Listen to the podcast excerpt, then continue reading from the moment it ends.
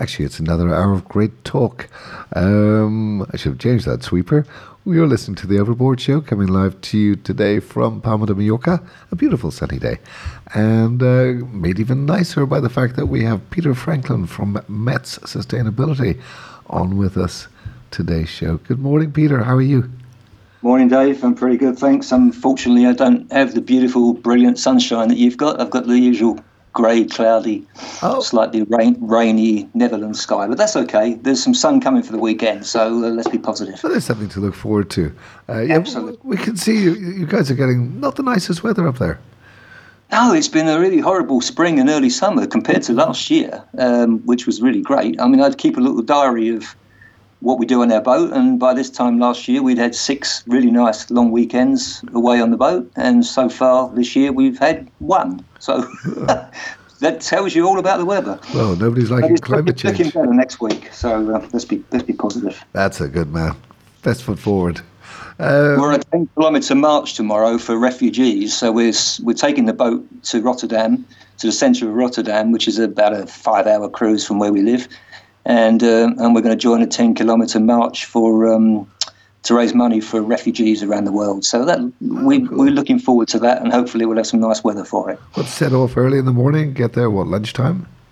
Yeah, around lunchtime, and uh, uh, chill out in the afternoon, and then join the march in, in the evening. So looking forward to that. Excellent. And uh, uh well, you going to spend the weekend there?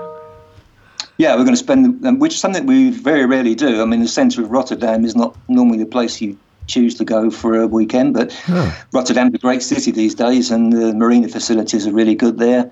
And um, and of course, there's loads and loads of cafes and bars and stuff. So uh, we'll we'll uh, we'll make the best of it. That's for sure. You're such a trooper. You're such a trooper. yeah, um, somebody somebody has to do it. oh, thank God you're there. Um, you've you've been uh, hard at work sorting out METS uh, sustainability for the upcoming Met show. Yeah, we have. Um, I mean, it all starts really straight after the last one in November, but then it kind of, you know, it morphs through Christmas and New Year, and then we sit down and decide what subjects we're going to cover, and then of course we start to to look at who we can invite to speak and what what kind of people we're going to have on those sustainability panels. And that's been going on for a few months, and we're, we're pretty well there now. We, we've uh, we've got it all laid out. I think uh, people miss the amount of work that goes on between shows there's this feeling that oh you know it's, it's six weeks set up and the show just happens but uh, reality is that once the show ends you guys start planning for the next one yeah, exactly. We have our sort of first uh, discussion about what to do next year um, on the final day of the show, and then several meetings after that as as we progress. So, and that's only for the little bit that I organise, which is basically three hours of the show, one hour for each day. So you can imagine the amount of planning that goes into the rest of it for, um, yeah. for the whole three days. It's uh, quite quite phenomenal. That's quite a phenomenal show. Yeah. So what have you got, what have you got lined up? What progress have um, you made? Well, uh, on day one, we're going to, and we, uh, bear in mind, we do this very much in cooperation with ICOMIA. Um, for those of you who are listeners don't know what ICOMIA is, it's the International Confederation of Marine Industry Associations. So, in other words, the uh, all the marine associations around the world, in Spain, in Italy, in, in Holland, in Germany, etc., uh, they, be, they belong to one umbrella organisation, which is ICOMIA. Uh, and they have their own technical committees and working, working groups. And my dog, my dog wants to join in for some reason. I don't know why. Um, uh, and so we work with them on putting this together and agreeing on what the subjects are going to be. And their technical staff are actually the moderators uh, for those sessions. Okay. So we, we have some sort of technical credibility behind it. Yeah. Um, and uh, oh, sorry. Sorry. So uh, on the first day, uh, we it was suggested to us that we should cover um, the new IMO project called GloFouling uh, relatively new. It was launched a couple of months ago. International Marine Organization, IMO, um, who have uh, decided that they need to run a very detailed five year project on uh, the so challenge of, of global biofouling. GloFouling. Oh, that's short for global, is it? It's short for global. Ah, yeah. okay. It doesn't glow. It doesn't glow in the dark. Well, maybe it will one day, but hope, hopefully not. um, yes, so uh, short for global fouling, and um, it, it, what, what, might be helpful, Dave, is I I've got the executive summary of the project here. Um, and it's very long, so I won't read it all. But if I read the first couple of paragraphs, do you think that would be helpful? Yes, yes, go for it.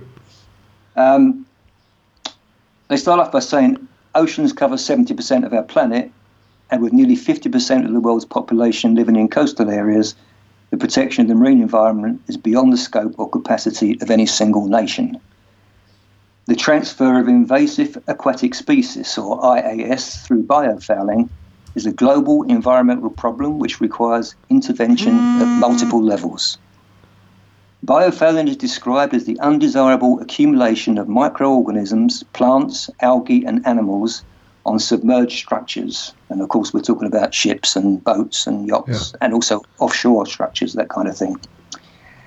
The introduction of IAS to new environments has been identified as a major threat to the world's oceans and to the conservation of biodiversity multitude of marine species may survive to establish a reproductive population in the host environment, becoming invasive, outcompeting native species, and multiplying it into pest proportions. It's a wow. scary prospect. I... Marine bioinvasions are the source of the significant environmental and socio-economic impacts that can affect fisheries, mariculture, coastal infrastructure, and other development efforts ultimately threatening livelihoods in coastal and inland communities. Uh, it goes on, but I mean, that's the background to it. And um, they actually say that they see this now as probably as big, if not bigger, threat uh, than climate change. I would never so, have thought about that. Well, I mean, it's obvious once you say it, but I would never have thought about the, the invasive nature of, of barnacles stuck to the hull or whatever um, being transported from one place to another.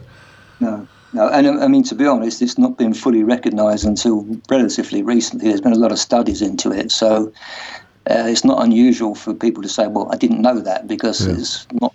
It's relatively new information. I, actually, yeah, I, I'm thinking back to a few weeks ago. We spoke with somebody in Australia um, regarding boats coming into Australian waters, and they did mention um, about the um, them checking out the hulls of boats because obviously it's a very uh, uh, delicate environment in the, around the, the Great Barrier Reef and invasive species getting in there. But I didn't realize it was such a, a huge problem. No, and and against that. but it that, makes sense once you say it. It does when you think it through. But, and against that, there's the background of more and more pressure on I mean, when we talk about anti-fouling, of course, we, we all think of this can of sticky, smelly, toxic stuff that we that we brush on the bottom of our yeah. boats, um, and we want to avoid that. The reason we wanted to use GloFouling, which is the project name, as the headline topic rather than anti-fouling, is we want to avoid just getting into this discussion about the toxic, sticky, smelly stuff, as important as it is. Yeah. Um, because the background to this is there's more and more pressure on paint companies and coatings manufacturers to reduce the biocide content. Um, and there, there becomes a very difficult balance because if you reduce it to the degree where the anti-fouling becomes less effective, you do two things. One, you you slow the boat down; it has to work harder to make the same speed because of the fouling beneath the waterline. So therefore, you your carbon emissions go up. And secondly, you increase this threat of, um, of uh, invasive species and the threat to biodiversity because more clings to the hull. Ships and boats move around the world and they move that stuff with them to wherever they're going. So, the whole background to this discussion is, is those two facts that we just have to face um, less biocides and uh, threat to biodiversity by uh, non-invasive species. And and would the the fouling on the on the hull or the, the you know, below waterline would, would that be to such an extent that it creates enough drag that it, it does impact the fuel? Oh, for sure. Yeah, yeah. You don't you don't need very much before you start to uh, slow the boat down or have to use more engine power to overcome it. Wow. So these are very real threats. So um, I'm not the expert on this uh, by any means. Um, so we've got some experts coming along to um, discuss it. We will have somebody from IMO. I'm not quite sure who yet, but somebody from IMO will be represented. Is, is, is there a solution? I mean, I mean, is uh, what is the solution to that? Well, actually, the whole five-year project, Dave, is about establishing what the solutions are. And there won't be a one-size-fits-all solution. There will be a number of solutions. I mean, what the the other thing we will be discussing at this session, uh, which I think is really important, is a what is happening with antifoulings in the traditional sense, the ones that we all understand and know about, in terms of uh, the changes to biocide content and other formulation changes, but also we're going to introduce people from other innovative concepts that are non-toxic alternatives to those paints or coatings. Um, for instance, the ultrasonic system, which I think I spoke to you last time we were on air about, which I've been trialing on my own boat. Um, there's also some systems that make um, uh, make the surface impossible for the fouling to stick to, and there's several different types of those with mm-hmm. silicone. There's another one with um, small hairs on it, like like uh, like a sea urchin, which is developed here in the Netherlands. So we're going to have representatives from those manufacturers and concepts as well as representatives from the coatings manufacturers. And I suppose there's a multitude of, of different life forms. So, as you say, one solution doesn't isn't going to stop everything.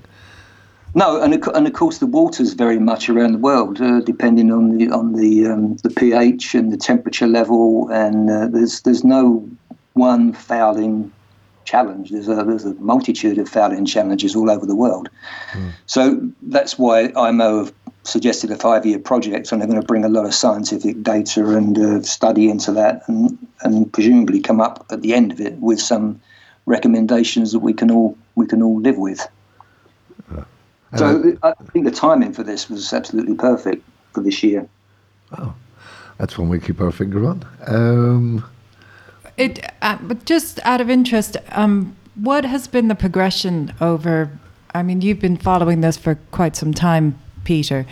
And just sort of in the history of, of anti fouling, from the traditional m- methods that would be traditionally used, where did you see a real transition in looking at better solutions or more sustainable solutions start to really evolve?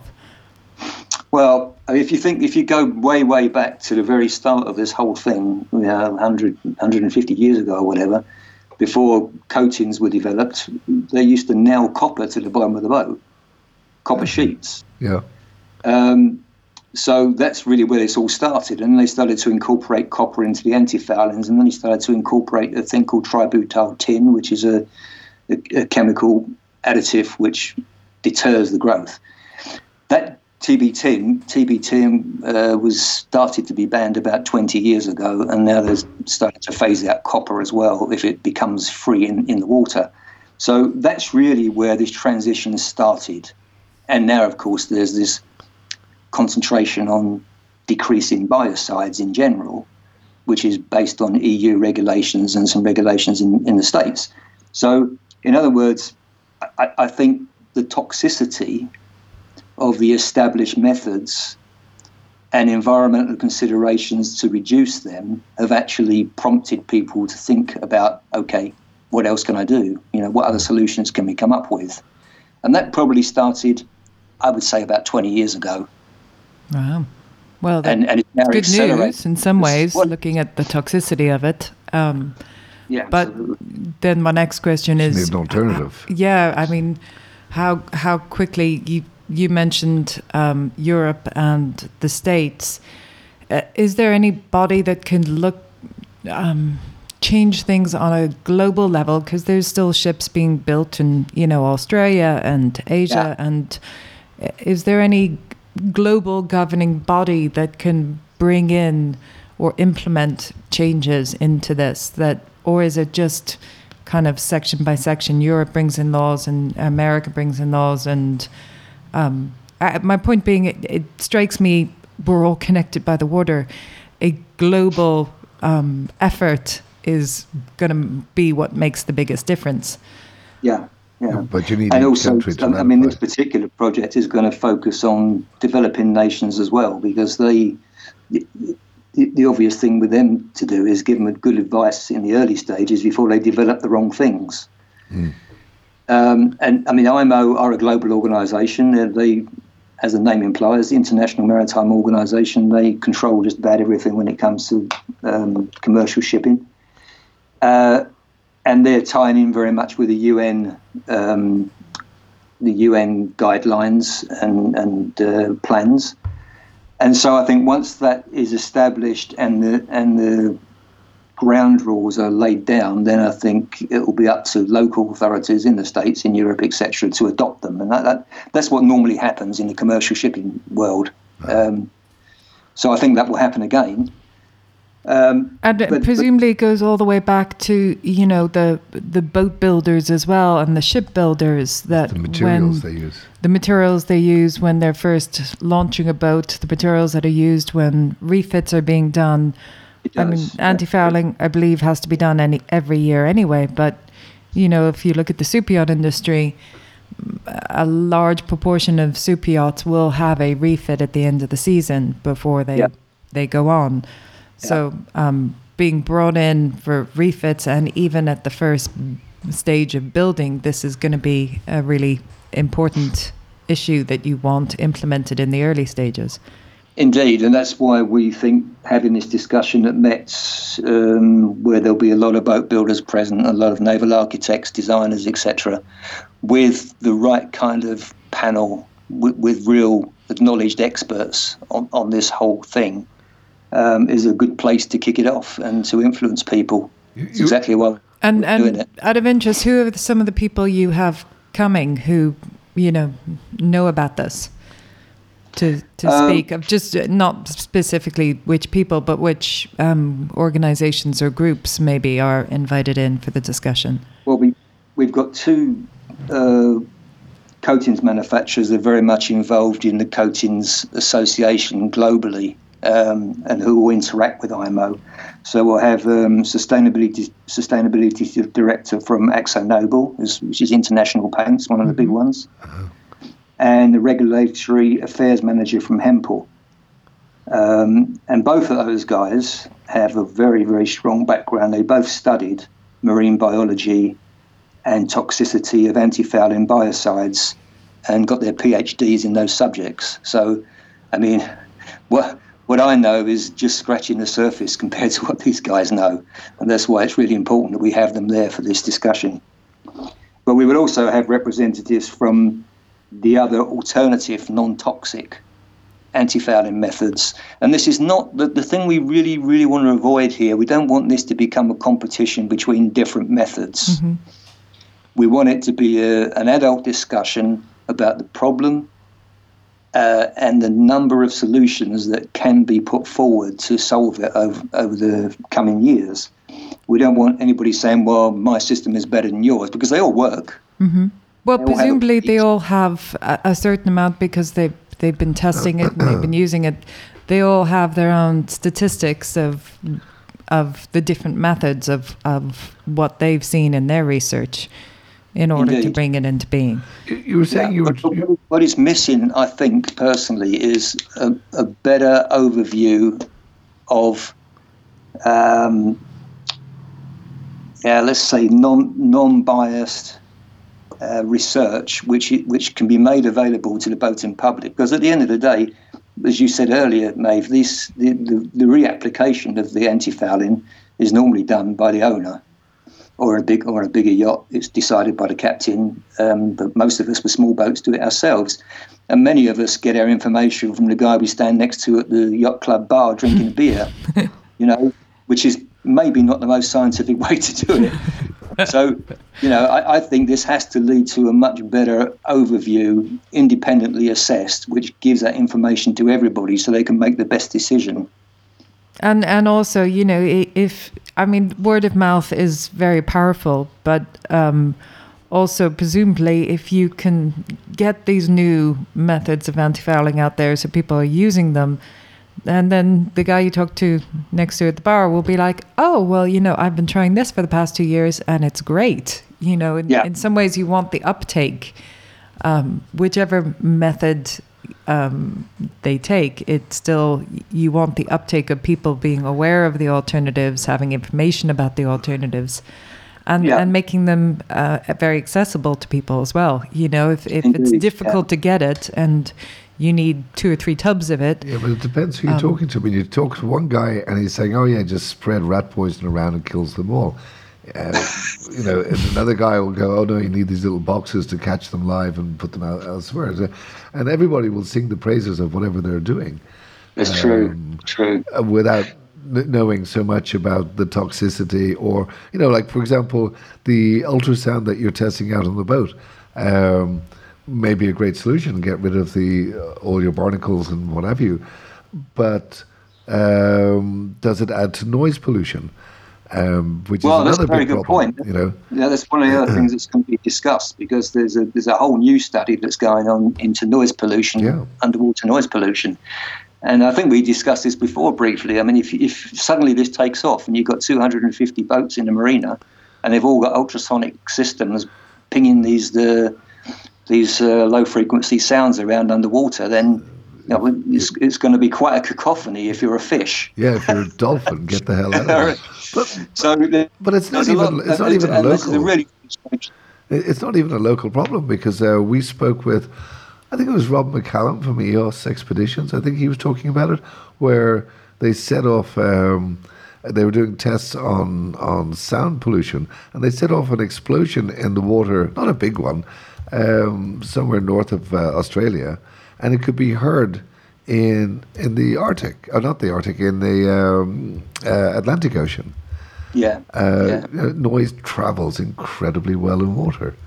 anybody who's ever slept on a boat knows very well Yes. uh, because norm- normally you're sleeping just around some sometimes below water level depending on which, the way the boat's built and if something uh, happens on the other side of the marina you, you feel like it's uh, coming right over your head Yeah, you hear it. you know, that's exactly what happens with the sound transmission through water Out of, But out of that- interest, that how is point that? is also a good one about new construction because what um, what I see clearly is a lot of the new methods, and a lot of them look quite exciting, will work much better if they're applied at the new build stage because they need a really clean hull. Um, in order to apply them, and it's always much more difficult to do when the boat's been going for a few years and you've got several coats of anti-foul that have to be removed, etc. So that is a, a serious consideration as well. If you want to stick on, on um, a, silicone impregnated, almost like a wallpaper, which is one of the solutions, then you need a really clean hull to stick it onto. And that's much better at the new build stage than it is um, further down the line. So, yeah, we could speak for a whole hour about this, I can already tell, but this, this is the background. The subject for a new show. Nicely done, Peter. Nicely done. Um, so you got you got That's in the um, post, is it? so you got GloFouling, and what else have you got scheduled up for the METS uh, sustainability?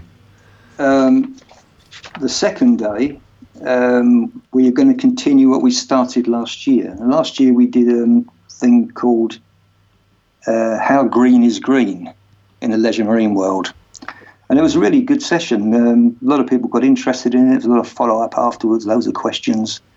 You know, are we are we really green? Are we as green as the aerospace and automotive industries, or are we just greenwashing kind of discussion? And um, looking at greenness as in um, uh, from what perspective? Carbon Well, from the, from the way we construct and operate boats. So, can we construct them from better materials? Um, Can we make the propulsion and energy systems more environmentally friendly? Of course, we are. That's happening, as we all know. Design? Uh, Design is very, very important. Actually, what happens in the shipyard? Can the shipyard construct the yacht in a more environmentally friendly way with, with less emissions, etc.? So it's a you know like everything, it's a very wide subject. But we had some really good speakers last year, and they all readily agreed to come back this year and just so what we've titled it this year is how much greener are we a year on? ah, that would be Because- interesting. A lot happens in a year, man. Yeah. yeah Even in our indeed. conservative boating industry, a lot happens in a year.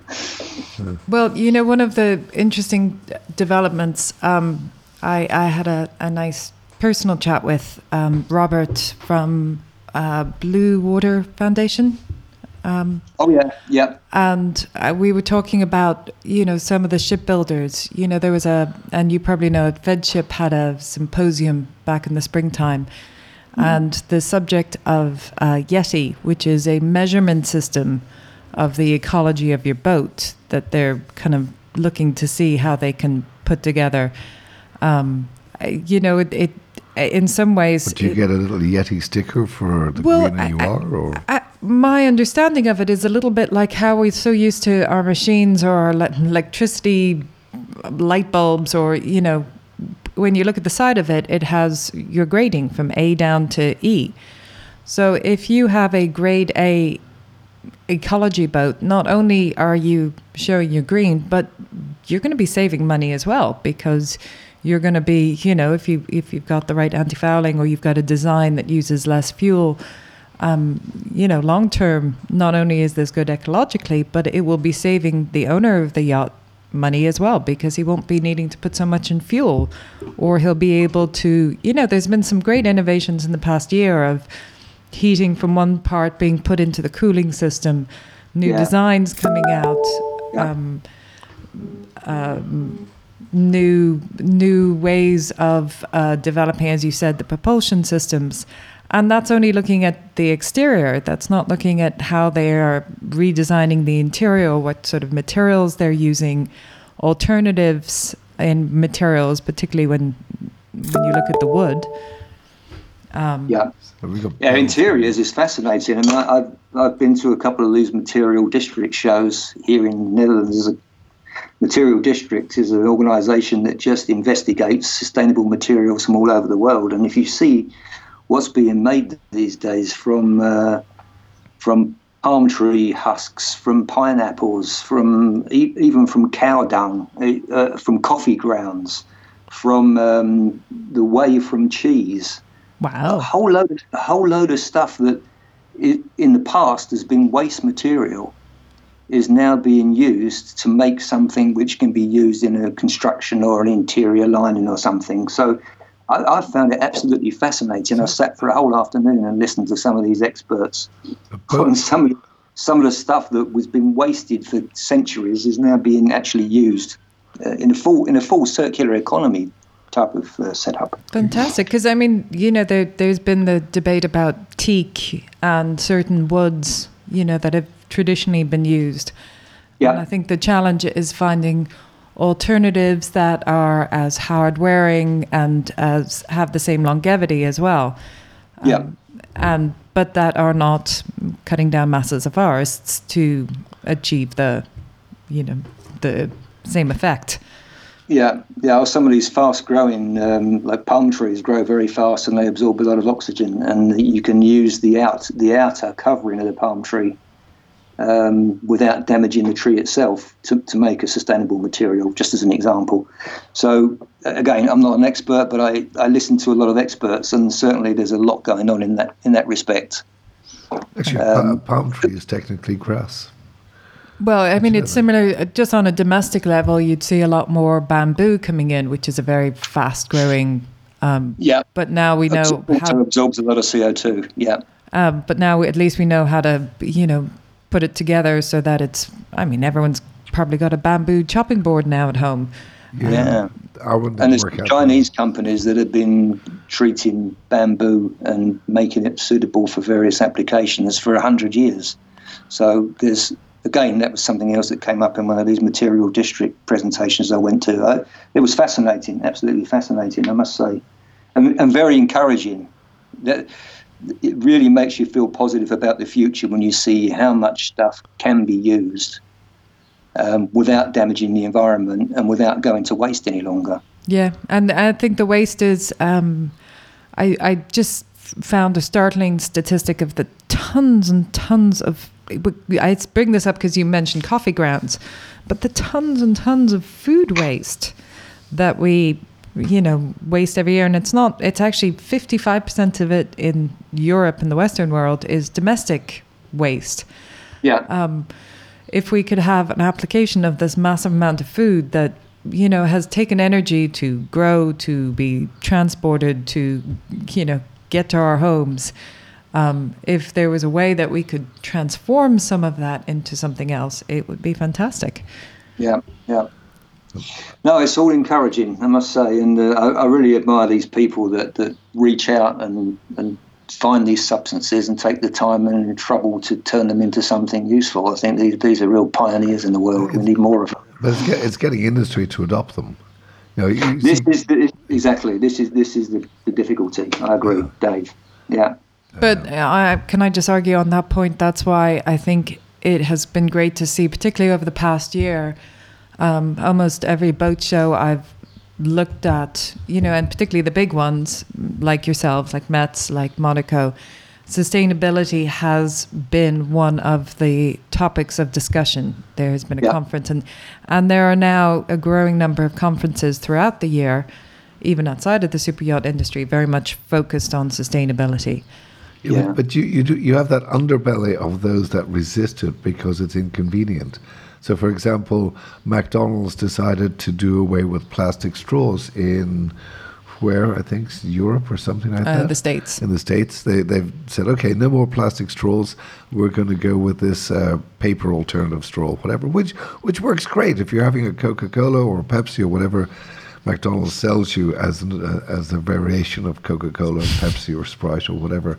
It's fine, but then 30 plus thousand people signed a petition wanting the plastic straw back because their milkshake is not the same experience without the plastic straw. Seriously, your milkshake is not the same experience because mm. of the plastic straw.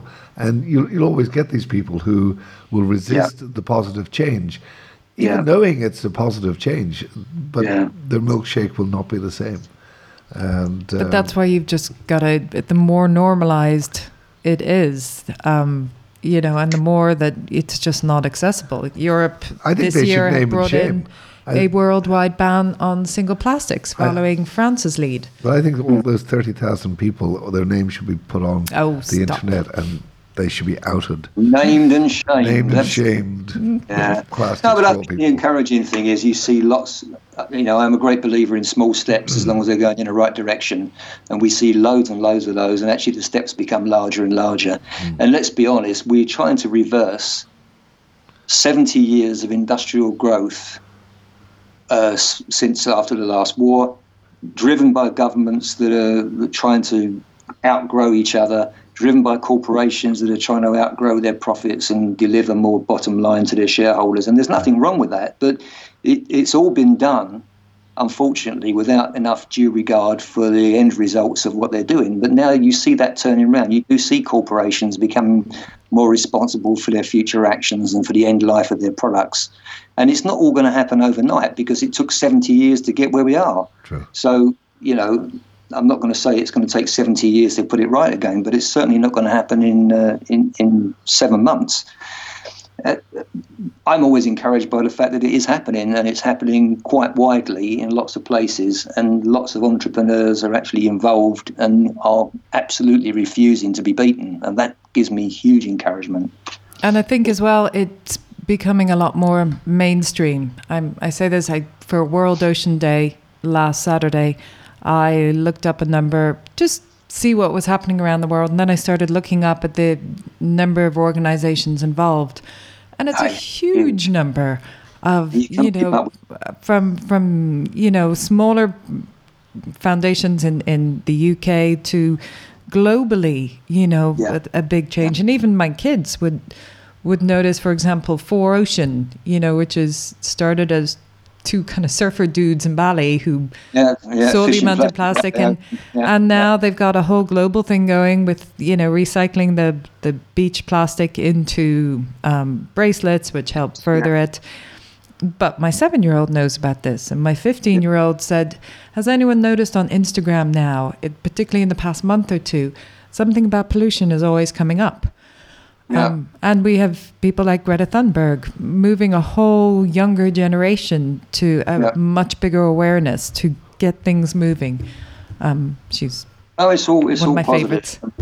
Um, uh, if you try to track everything that's going on environmentally with people that are really passionately involved in doing something, it's just impossible. You can't follow it all. It's happening absolutely everywhere. So it's a kind of revolution, in a way, Yeah. and uh, it's, um, revolutions just grow and grow and grow, don't they? So, yeah. cheers to that. And you were in Croatia recently as well, Peter. Yeah, I was, yes, uh, for the IFBSO, which is the International, I have to remember all these letters, International Federation of um, Boat Show Organisers. Of ocean Um, organizers. Boat, boat Show. Oh, boat show. Sorry, boat show Well, they, they, have, they have a show for boat show people? They have an organisation, an umbrella organisation. So 40 of the world's leading boat shows are members of IFBSO. And um, so they all get together, they swap, they swap uh, information, um, they get together at a congress every year. And this, the congress is actually in combination with ICOMIA, who I mentioned earlier. Mm-hmm. So ICOMIA are responsible for the marine associations all around the world, and IFBSO are responsible for the boat shows. Now, some ICOMIA members are also boat show organisers. For instance, HISWA in Holland mm-hmm. is the Marine Industry Association, but they also run the Amsterdam Boat Show. Okay. Um, so there's a lot of uh, synergy between the two organisations. So they decided some years ago that they would they would run a joint congress. Last year it was in Berlin. This year it was in Croatia. Next year it's in China. Um, so I'm I'm really looking forward to that one. Indeed. With Although that- Croatia's beautiful I too. Ah, Croatia is stunning. Yeah. I, I've not been there for 20 years, and this time just reminded me what a beautiful place for cruising is. I can't wait to go and charter a boat there. It's just, it's out of this world. Actually, we should uh, put you in contact with a company in Switzerland um, that you can do boat swapping. Sounds cool. I'll, yeah. I'll, we'll, I'll follow that up later on. It's um, Okay. yeah, it's a cool, cool concept. Yeah. But I mean, just the, the string of islands all the way down the Dalmatian coast there, where you can just island hop, and they've all got nice marinas on and everything. So, yeah, really nice. But the, the Congress was also very good, and um, uh, one of the things that was agreed upon was that ICOMIA and IFBSO would form a joint environmental committee. They, they have a super yacht committee, they have a coatings committee, they have a marinas committee, lots of different committees on and working groups on different aspects of our industry.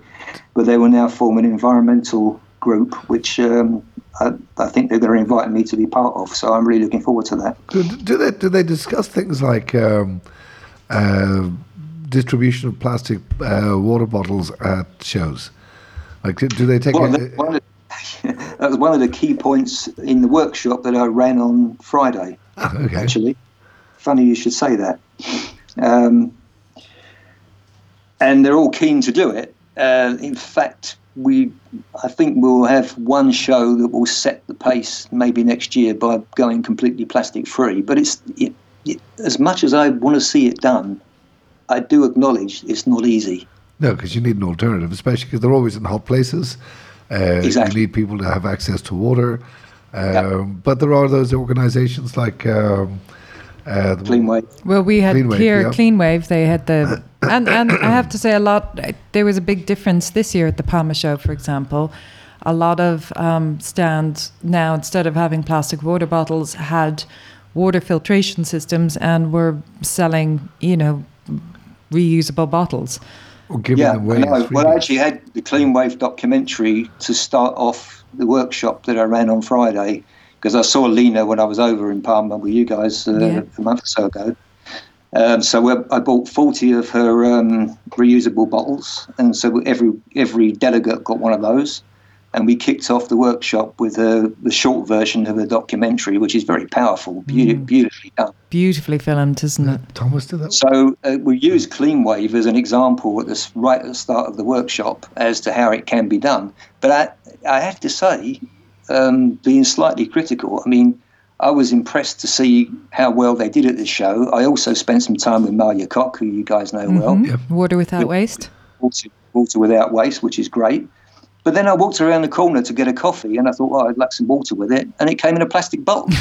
so you know, from one of the vendors. So Yeah. I'm not being critical of Palma Show because it's a great show, and I know how difficult it is when you've got external vendors who rely on it for their profit.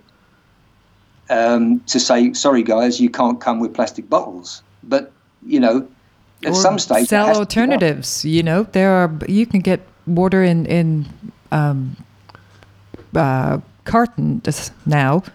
Do you know of of um, You can get them in aluminium cans. Guys, I, I sorry, I'm, um, you're cracking up. I can't hear you very well. Ah, that's old age. Sorry, that happens now and again for some reason with the, the system. It should hopefully clear in a few seconds. Can I just uh, mention the other thing that I noticed? Um, it was great at Palma Yacht Show. There were lots of recycling, yellow recycling bins. What was actually very difficult to find were just regular bins for regular waste. That's right, actually. Yeah. Um, and it's a small thing, but you don't want to mix, you know, regular waste in with plastics. And I was struggling to actually find just regular bins. I had, had to go Yeah. to the anyway small small things, Yes. but actually um, it can make an impact on. Um, Yeah. So focused on So- recycling. Uh, so the, the outcome of the workshop, and we had 36 of the world's leading boat shows in one room, so that was a great opportunity. But the um, the enthusiasm from them to actually do better and to become more of an educational, um, at the sharp end of the business, and an educational process to actually let people know more about what's going on. What Uh, other? I with mean, those- I mean, p- They, plastic they're very keen to do it. So plastic bottles are, are the, the kind of obvious thing at, at boat shows. Um, wh- what other um green footsteps can a boat show take to make it more sustainability conscious or um, considerate? Uh, Eradicating Well, I- plastic bottles is one thing. but What else is there? Yeah, well, they have to lead by example in, in terms of that kind of thing, I think. I mean, there's no point in sending out an educational message if you contradict it with what you're doing on the ground. And they all, they all totally agreed with that. But I think what we agreed at the end of it is that we would put together a kind of educational program. Because what, one of the things I said to them is, I'm, you know, I've been to the HISWA's show, the Barcelona show, the Dusseldorf show, and what I see is huge areas where coach loads of kids come in and learn to sail in an optimist dinghy or a stand-up paddleboard or a kayak or whatever. So there's a lot of young people that are brought to these shows um, to attract them in, into water sports, and they all agreed with me that this is also an opportunity to, at the same time, uh, very subtly and without beating them over the head, uh, educate them a little bit on okay, if you want to enjoy the water, that's fine, but make sure you maintain it in good condition as well for the future. And and these are the things you can do, and these are the reasons why it's important. So we're going to put together a little educational program, which is hopefully not too heavy and not too um, prohibiting for them, uh, so they can actually uh, use that within the show, maybe a kind of knowledge dome type place where the kids can just wander through and find out more information with videos and posters, etc. Um, because they they had last year they had two million visitors through those boat shows. wow, that's a lot of people. I, I said at the workshop, you know, if every one of those people goes away with a good feeling and influences 10 of their friends and family, then you've reached 20 million. And if they reach 10, you've reached 200 million. This is how revolutions start. So th- these guys have got a great opportunity and they, they really accept that. Um, so I'm hoping to see uh, some progress on that. Well, and I think that you know that's a really big part of it is is um, as I mentioned, Greta Thunberg or um, Clean Wave here also have education programs where they're now going around schools to schools, and you know we, it, this whole next generation are are really really important on on implementing and changing the world you know, because we can start now, but within 10 years, that generation are going to be part of the team that are making the changes. Absolutely. Yeah. I think the, yeah. the impact of, of starting young um, is is huge. Uh, but just, uh, just uh, conscious of time here. We've we've got to day two of METS uh, sustainability. What's uh, no? Because we've got twelve minutes left to the top of the hour, and I'd hate us to run out of time. Um, What's what's day three But, of um, METS? Oh, I've been told to hold. Sorry. Well, no, no. Sorry. It, it was just sort of. I, I, I kind of was thinking um, for for the boat shows, um, looking at education. You've got a big seminar um, coming up with METS. I presume a lot of other boat shows are similarly looking at having seminars as well, uh, similar to METS. Yeah, some do it more than others. Uh, the Barcelona show, I notice, has had a lot more seminar content the last couple of years. Um, there was, when I was at the HISWA show back in March, there was a constant stage where people were up talking about all kinds of uh, issues.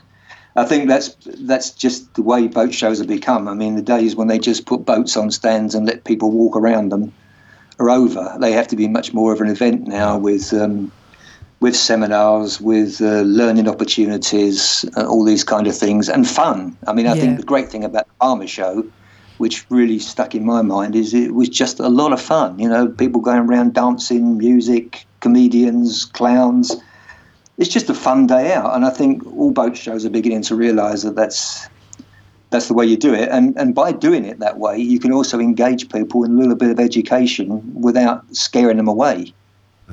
Yeah, I, I Uh, agree. And I think that's that's the future. And, and it's a rare opportunity where you get so many industry professionals in one place. Well, and and it, also when you look at something like FLIBS, you know, which is slightly uh, different. Um, if, if you compare Monaco to FLIBS, they're very very different kind of shows. You know, Monaco is very much professionals, but FLIBS Yep. is a major day out. And the super yacht is, is just one tent among them. But if you look at America, um, boating is huge, particularly along the East Coast from Florida up to boating. You know, New England. Um, and all of this, you were reaching a huge amount of people who are, you know, Americans love, if they have a boat, they love their boat and they love the accessories that go with the boat and they love, and Yeah. it's really a, a big day out. And they use them a lot more Yeah. as well. The, yeah, They use them a lot more, Yeah, usually they- because the weather's. I was going to of the, say, I think they have more favorable weather. It's, you know. it's weather and access as well. makes a big difference. Um, But yeah, you're right. It's, um, so you know, for me, it was uh, it was a privilege to be asked um, to organise this workshop and chair it, and I came away feeling quite motivated that we had some of the biggest boat shows in the world very keen to to do more. And you know, at the end of the day, they're commercial organisations. They have to make money. They have to make sure their their exhibitors are happy with. Um, at the end of the show, they've sold their products, and uh, that has to be their first consideration. But there's but they've also got to recognise their social uh, responsibility. Yeah, indeed. And I think they do. I got I got the impression very strongly. I mean, a lot came up to me afterwards and said, "Look, let's stay in touch. Let's see what we can do." But I think the important thing is that we have to work with IFBSO now and ICOMIA to put together a package which has a kind of corporate identity, if you like, so they can all sing from the same song sheet, you know, and make it uh, a, a consistent message across the boat shows.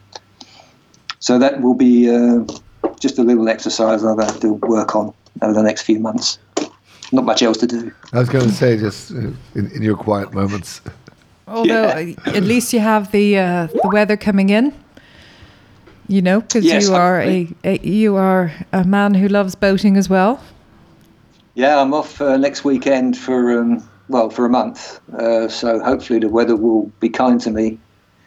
Um, the, the, the long-term forecast does look better, so uh, I'm, I'm optimistic that we'll get some. Finally, we'll get some decent weather when we're away. well, you have to be optimistic in your line of business.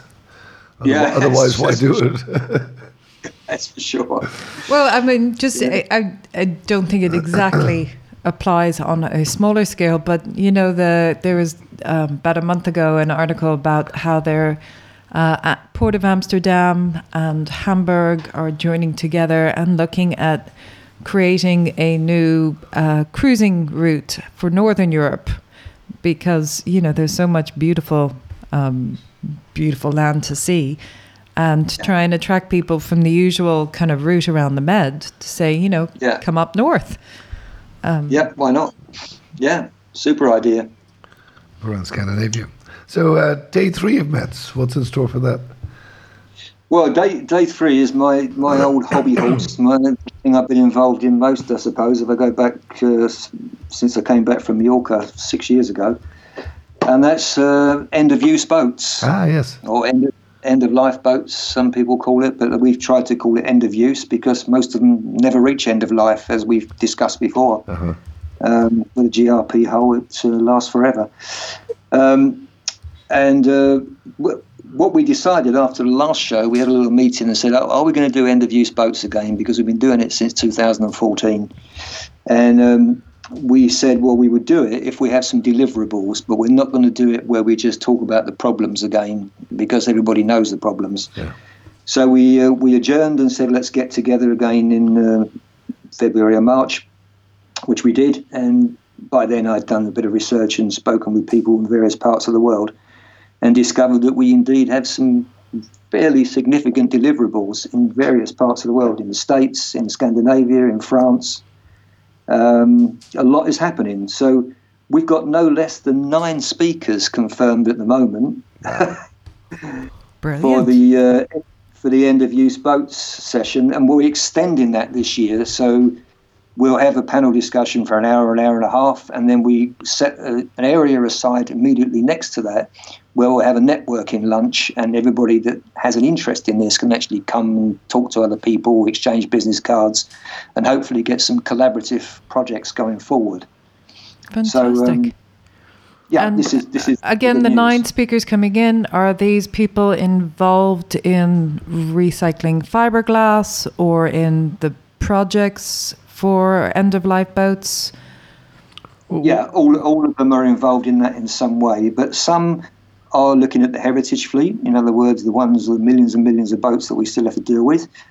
But we also have a couple of people that will be speaking specifically about how we avoid this problem in the future. For instance, we have the technical director from Beneteau, who are spending 30 million a year on sustainability for their future products.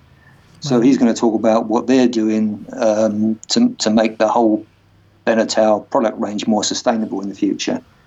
So looking right uh, down to um, materials used in, in building boats as well.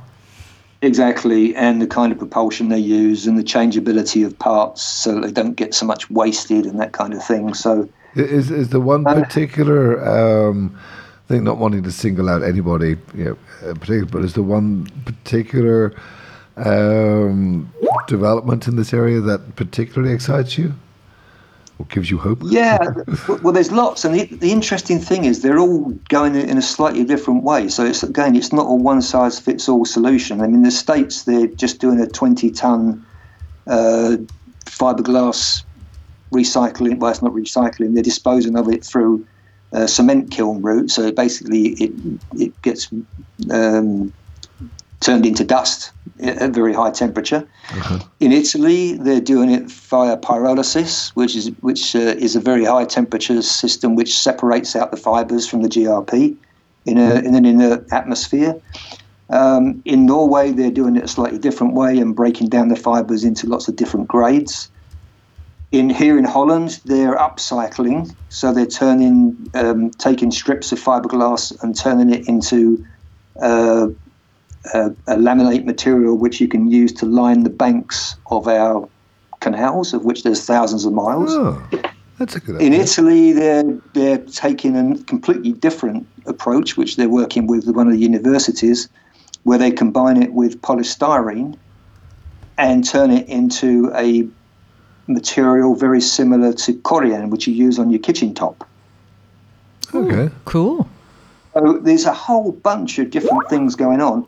And in Italy, they're also working with the caravans and the railway carriages, which also have a lot of fiberglass in, so they can come up with a more uh, comprehensive view on, on a much higher volume of fiberglass. But they're also looking at how you more efficiently and safely break the boat down. Because at the moment, if you if you go to a boat breaker's yard, there's a lot of dust and muck and smell, and it's a pretty awful process. But in Italy, they're looking at how they can mechanize that, use robots, use lasers, all kinds of things to make it more efficient and safer, and then recycle the fiberglass at the end of it. So I, I know I'm rambling on a bit, but no. all of this is going on. and, and, as you say, they're all in, taking slightly different paths. which um, and- which is good, I think. Yeah. And the key thing is where it's really being successful in France and in America and in Norway is because funding is provided, and in the States and in France, to some degree, that funding is coming from within our own industry. And I think that's really the key to the future. helpful. Yeah. I mean, Beneteau and uh, Jeanneau and these big uh, manufacturers in France are actually paying an eco tax now into this um, recyclable network so that when you take your boat at the end of life, it gets disposed of and it's paid for. You don't have to pay for it yourself. So, Which will Um, incentivize people to, you know, continue the cycle. exactly, rather than dump it somewhere, which Yeah. is which is what's been happening, unfortunately. Yeah, indeed. Um, well, thank you so much, Peter. It was so lovely to get an update with you. That's the shortest hour I've ever had. it did really fly by. Got another Sorry couple of questions. rambled a bit. No, No, you never do. You're a font of information, and uh, it's lovely to pick your brain, as the proverbial saying goes. Um, but lovely to hear what's happening, and and you know hear what's happening on boat shows. METS have been very strong on your sustainability, and you know you have a blog that has interesting stuff coming up all the time on the the website. But it's great to hear that this is a strong feeling throughout the 40 major boat shows around the world. Yeah. I think that's great news. I'm looking forward to METS So this that's year. encouraging. Indeed. Yeah, yeah, so am I. Yeah, so we'll, we'll see you guys there. And uh, Absolutely. it's always good to speak with you as well because you, you always have a few nuggets of information that I'm uh, I wasn't aware of. So it's uh, it's a good exchange of, of views. I think Super. I think we learned more today than, than we gave away. um, Peter, we, we're going to talk. We're going to talk between now and METS uh, for sure. Um, Yeah. Thank you very much. That's uh, that's Peter been Franklin, Really good chat. who's the environmental sustainability organizer for METS Trade. Thank you so much. Now time for the news. yeah, Thanks, have a Peter. good day, guys. You too, Bye. mate. Bye bye.